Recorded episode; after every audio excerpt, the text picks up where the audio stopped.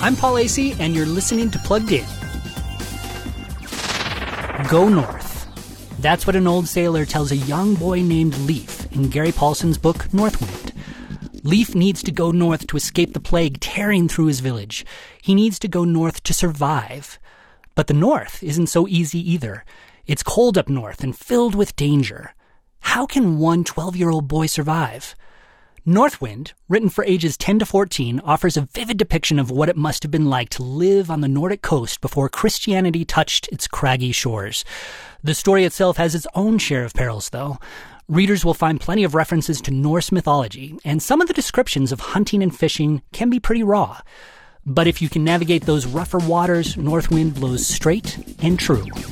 To read the full review or hundreds of others, go to pluggedin.com slash radio. I'm Paul Asay for Focus on the Family's Plugged In.